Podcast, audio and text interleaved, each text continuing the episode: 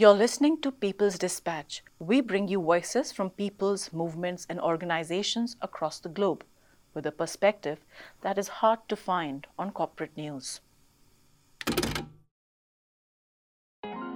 Hello, welcome to People's Dispatch and Globetrotter. This is the first in a series of um, interviews that I'll be doing on the question of the United States. Well, I was going to say the Navy, but what I really mean is the United States military in the Pacific. We're going to start in Hawaii, we're going to go to Okinawa, to Guam. Perhaps we'll stop over in the Solomon Islands let's see where we go. Um, this is a part of the world, the Pacific, little known to many people. Uh, sadly, little known. It has a great history. Uh, it is an important role in the development of, of our human family. In the story we tell ourselves, it's important to pay attention to. We're going to start with an ugly part of the history, which is the role of the military. Could very well start with nuclear testing. We'll get there eventually. Bear with us.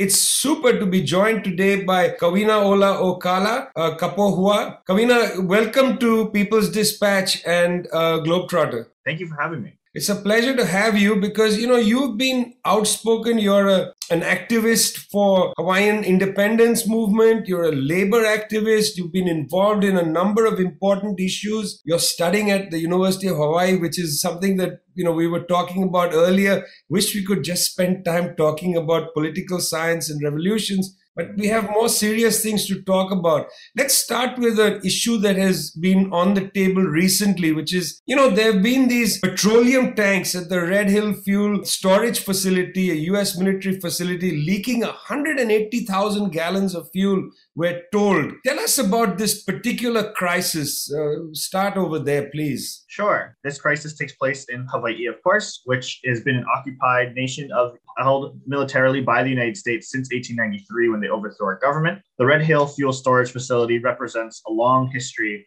of U.S. military occupation here. Red, Red Hill, or the area known as Red Hill, along with over a third of Hawaiian land in general, was taken by the U.S. military for its operations, especially around World War II. And so that's when these tanks were built. Red Hills Fuel Storage Facility is this underground fuel storage facility that holds up to 250 million gallons of petroleum.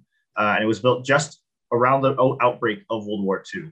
Uh, and so these tanks are situated about 100 feet directly above our main source aquifer. So for those who don't know what an aquifer is, it's the primary water source for the island of Oahu. Uh, and so this island has almost uh, 800,000 to a million people on it. And so this source aquifer provides water for all of them. Uh, and the Navy's fuel tanks are directly over it, which can, which have been leaking over their almost 80 year history. They've leaked almost 76 times, of which we only knew about the first leak in 2014. These tanks were only declassified into public knowledge in 1994. And so, for the majority of their history, we've actually been unaware of their existence and the fact that they've been actively leaking fuel into our water source. And so in November of last year, late November, it was revealed that uh, thousands of people were smelling gasoline in their homes when they turned on their faucets. Thousands of people, hundreds of people were being admitted to the ER and to the hospital with chemical burns in the mouth from drinking their water, with sy- symptoms of jet fuel contamination in their bodies, outbreaking in rashes, vomiting, headaches, um, really serious symptoms that caused them to be admitted to the hospitals. People had to be evacuated from their homes because it was no longer safe for them to live there. Uh, and this wasn't just military families. The military families have unfortunately been getting all of the press, but numerous civilian communities have also been contaminated um, and have received no restitution from the military. The military knew about the contamination of the water since July of 2021 and withheld and uh, smothered the information and evidence until it became public in November of last year because people were sent to the hospital, and only then did the military admit it. And they kept it from the state and local governments as well, despite the fact that usually the state and the military usually aligned in acting against the interests of the people. Uh, and so the military and the state of Hawaii have had to shut down multiple water wells that service well over 400,000 people in Hawaii. Almost 100,000 people, mainly military personnel, have been displ- displaced from their homes. And so this is a really major unfolding crisis because never before in the history of Hawaii have our, has our water been threatened in such a major way. The Board of Water Supply, which is the utility uh, of water management and water resources for the island of Oahu says that if something is not done soon, we may never be able to drink our water again. It may be permanently contaminated, which is, like I said, unprecedented. has never happened in our thousand year history in this land. Uh, and the US military has managed to do it in a little under 80 years. Uh, and so this is a major significant crisis because Hawaii is on many scales, because not only is this water necessary for sustaining life in Hawaii, it's necessary on many other levels. Hawaii is uh, unfortunately undergoing a massive living crisis, a living cost crisis of uh, native people, indigenous people being forced from their homes because they can no longer afford it. If the cost of water goes up because we have to import it, that's another major issue. Uh, this plays into another problem of Hawaiian independence. We have not had control of our land for 129 years now. And the US military has again and again continually abused and desecrated and damaged our land, whether it's through live fire bombings, whether it's through the storage of chemical weapons, whether it's through uh, the pollution de- destruction of land, like here at Red Hill. Uh, this is a really long-standing issue, and if something is not done soon, we may never be able to drink our water again. Like I said, and the military has continued to um, suppress information about this, to do nothing about it, to try and play it off until they can just say the water is safe again. Just today, actually, there was a, uh, a news story came out. It was leaked that the U.S. military now has reports on the leaks that occurred over the past year and is refusing to release them. Uh, and so this is critical information that tells us how many gallons were leaked into the water, uh, what the contamination looks like. Are the tanks actively continuing to leak? Is the leak stopped? Is it contained or is it continuing? Uh, how is the water moving or the, the water and the fuel moving in this underground aquifer? Currently, it threatens. Uh, we have over three wells that are shut down. Is it going toward other wells across the island that service other areas? Uh, we've lost 20% of our access to drinking water currently.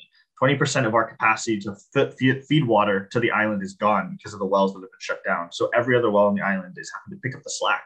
Uh, and so we may see a water uh, shortage next summer when it, in the hot months.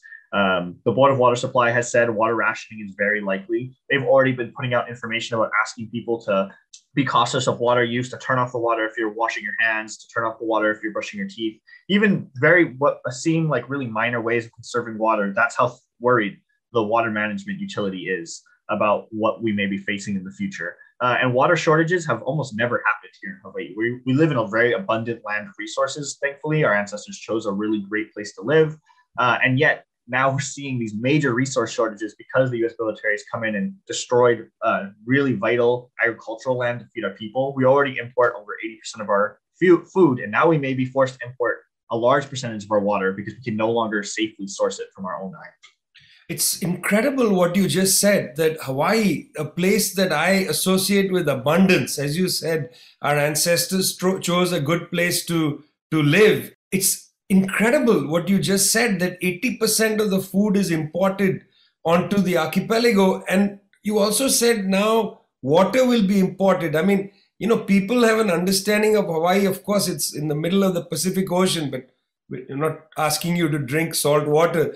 Um, it's just that, you know, have an image of abundance. And you're saying 80% of food is imported. Just explain that. I'm afraid that's going to stop a lot of people. Sure. So uh, prior to European uh, involvement in the Pacific, prior to European colonization, Hawaii had a population of almost a million people, of about a million people. And that's almost about the same population we have today. And we were able to provide for everyone through sustainable agriculture, through uh, major uh, fishing resources and uh, sustainable farming tactics. And yet, when the US military and US imperialism came to Hawaii, we saw capitalism kind of take over and turn a lot of these fertile agricultural lands into cash crops, such as sugarcane and uh, pineapple. And then once that industry died out, we saw new industries come in of tourism and the US military. Uh, like I said before, the US military occupies almost a third of all Hawaiian land uh, much of it stolen directly from the Hawaiian people and was condemned during World War II to take. Some of the largest US military bases in the world are here in Hawaii, especially on Oahu, such as Kaneohe Marine Corps Base and Pearl Harbor Naval Station. Uh, and so basically, these military bases occupy vital agricultural resources. The reason Pearl Harbor is called Pearl Harbor is because it used to be an abundant fishing ground. This huge, large inland um, harbor basically was renowned for its amount of pearl producing oysters, uh, which are extinct now due to US military pollution. Uh, you couldn't pay me to f- eat a fish from that harbor anymore. And it used to be one of the most major fishing grounds of our people. There are numerous fishing shrines and temples that dot that landscape, uh, numerous man made lakes to close off areas to create fish farms that are now defunct and destroyed by US military pollution. Uh, and some of the other areas that are large fertile fields that the US military now occupies are used to train um, invasion tactics. Many of them were used to train troops for the invasion of Vietnam uh, and the war in Vietnam because the environment was similar and they used Agent Orange on our land, which has, of course, completely destroyed any agricultural value of these areas. And they continue to burn and do live fire trains in these areas so that we may never actually be able to eat from them again, which has caused us to need to import this massive amount of food when we were able to provide it for ourselves sustainably before. And it just highlights the contradictions that are at play here in Hawaii because uh, all of these resources were widely available to us. And now the US has come in and said they are here to protect us while also creating an, a dependency on them just for our basic survival necessities. No, creating dependency is one thing, but also, as you said earlier, making the land of Hawaii a plantation to grow, you know, pineapples and so on for for canning. Uh, I remember reading a book by Gary Okihiro about the pineapple culture. Um, tremendous story of how land is converted from you know land for people to land for profit and so on powerful stuff i mean what you're saying that strikes me and i know that you are an um, you know a, an adherent for independence for hawaii. And i think that's important to put on the table.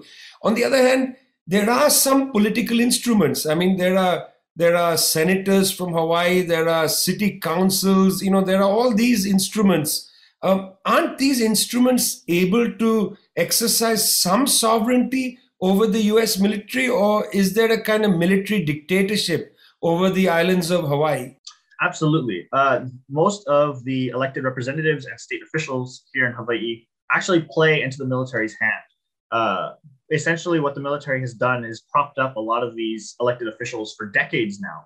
Uh, starting back in World War at the end of World War II with Sen- Senator Daniel Inouye, uh, World War II veteran, the military-industrial complex regularly donates massive amounts of money to Hawaii, uh, senators and representatives. So people like Mazie Hirono, who sits on the Armed Services Committee, particularly the one of Sea Power, Brian Schatz, uh, and other representatives for the state, all take money directly from companies such as Raytheon, such as uh, Boeing, such as uh, any of those large military industrial complex, complex contractors that the US military uses all pay directly into the pockets of our senators. And so, really, what you have is an oligarchy, the same that overthrew the Hawaiian kingdom 129 years ago, still remaining in power, just with new faces. Many of them, uh, many of the grandchildren and, and descendants of those people who overthrew our government still hold positions of wealth and power in Hawaii today. So, really, the colonial nature of the US military occupation here and the imperialist nature of it really hasn't changed. It's just become a little bit better at hiding its form. And so um, when it comes to whether or not these uh, d- democratic institutions are able to uphold the people's rights in the face of the US military, they always falter every time. For example, uh, the US military, like I said, holds almost one third of all land in Hawaii, a large portion of that land, over 40,000 acres of which uh, the lease for it is expiring in 2029 the amount that US military pays in rent to the state of Hawaii is $1 per year. For land that basically could be used for many other things, Hawaiians, the native people of this land, pay more in rent to landlords, pay more in rent in order to own our own land or just lease our own land than the US military pays for a third of all Hawaiian land that it ends up destroying and sometimes uh, damaging beyond repair. And so this is the history of US military occupation of Hawaii. It's if, if anyone expects US government officials to ever stand up for the people here or, or to do anything to inhibit the US military's actions and, and uh, damage, it would be completely misguided given the fact that often state senators are agents of the US military and aiding and abetting their uh, taking of land, their destruction of land, and, and their exploitation of people.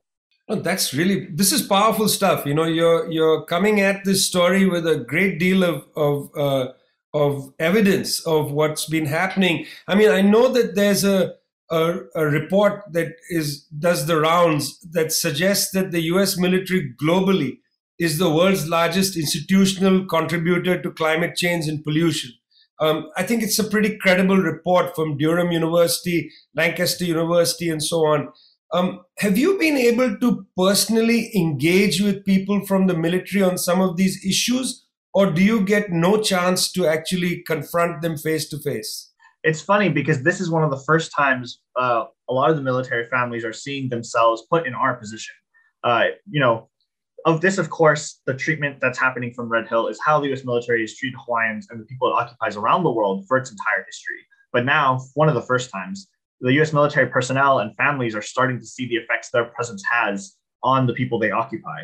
Uh, and, and seeing the lack of care their institution has for them, despite them being its foot soldiers.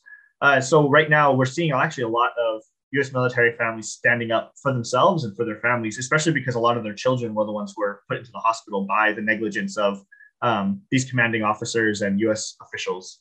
And so it, has been a long, tenuous history. There's a lot of pain, unfortunately, and strife between the Hawaiian community and the military community um, that dates back decades because of the U.S. military's role here, of the racism and and um, white supremacy that the U.S. military brought, particularly the U.S. Navy. There was um, cases in the 1920s and 30s of uh, U.S. Navy sailors murdering young Hawaiian men um, and getting away with it. There's a famous case called the Massie case, which saw um, a white woman falsely accuse a young Hawaiian man of a rape he could not have possibly committed, and then her husband kidnapped this Hawaiian man, murdered him, uh, was caught with the body in the trunk, and the uh, was sentenced to a hour of imprisonment in the governor's office and then allowed to leave Hawaii permanently with no further consequences. And so these this is the kind of relationship um, that the U.S. military has with the people in Hawaii and the and military personnel have with us. And so this is the first time we're actually seeing some sort of um, understanding between these two groups, particularly because of the long-standing history of our